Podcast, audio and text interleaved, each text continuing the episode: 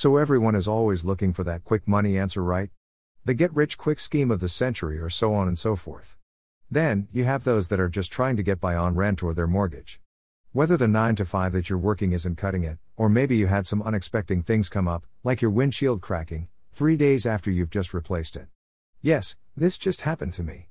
Anyways, every time you Google or search some kind of extra money ideas, we tend to get lots of great ideas, and then some far fetched ones that maybe are a little extreme even for someone as desperate as the person that's just trying to get by. So, right now the kids are referring to these extra income ideas as side hustles. I just wanted to touch on a few of them, and honestly, would love your feedback, if you have any. I was thinking about picking up a side hustle or two just so I can save some more money for house projects, retirement, another new windshield, etc. I enjoy learning about each one, and trying to research which ones are more worth it than others, and all of the pros and cons of each one.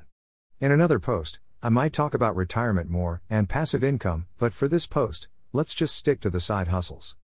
Number 1 we have DoorDash. Super popular side hustle, pick your own hours, drive your car to the restaurant, pick up the food, take it back to the person's house, and deliver said food.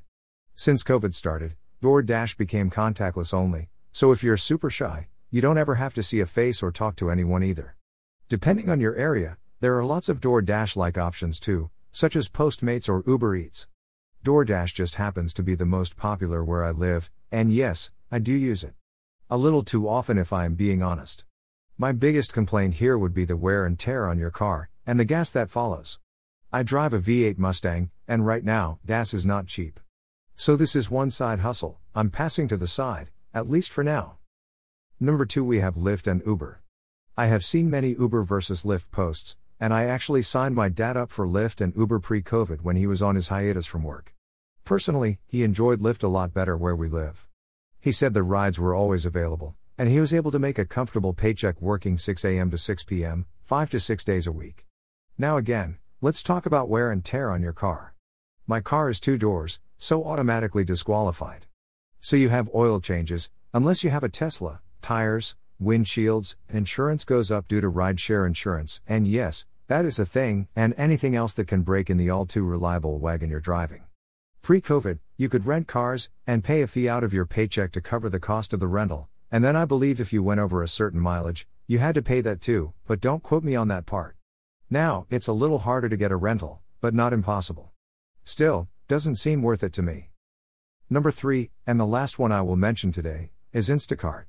Instacart is a lot like DoorDash, Uber Eats, Postmates, etc. Instead of picking up food, you get to go grocery shopping for the shopper and take their groceries home to them between their designated time window. Again, you have wear and tear on your car, frustrating lines and possible out of stocks to deal with at any supermarket that you go to, and then meeting up with the person to deliver the groceries. I am not 100% sure if Instacart is contactless or not, as I have never used their service nor signed up to be a driver. Now, because I work retail, this would probably be the only of the three services that I would use, but only if I needed quick cash to help solve a problem, like fixing a windshield, or paying rent before it's late. Now, to stay on topic with my post. I believe these are the best side hustles if you need fast money to pay rent now.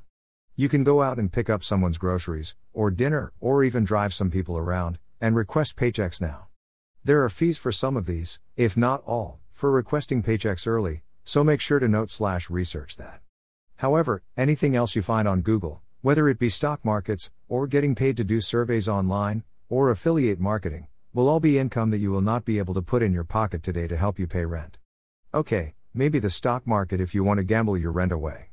Might as well hit a casino if you're feeling lucky enough to buy and sell for a quick profit, but that's just my opinion. If you have any other side hustles that you'd like to touch on that are quick to avoid a late rent payment, would love to hear it, and add it to the collection. Thanks for reading. Cheers.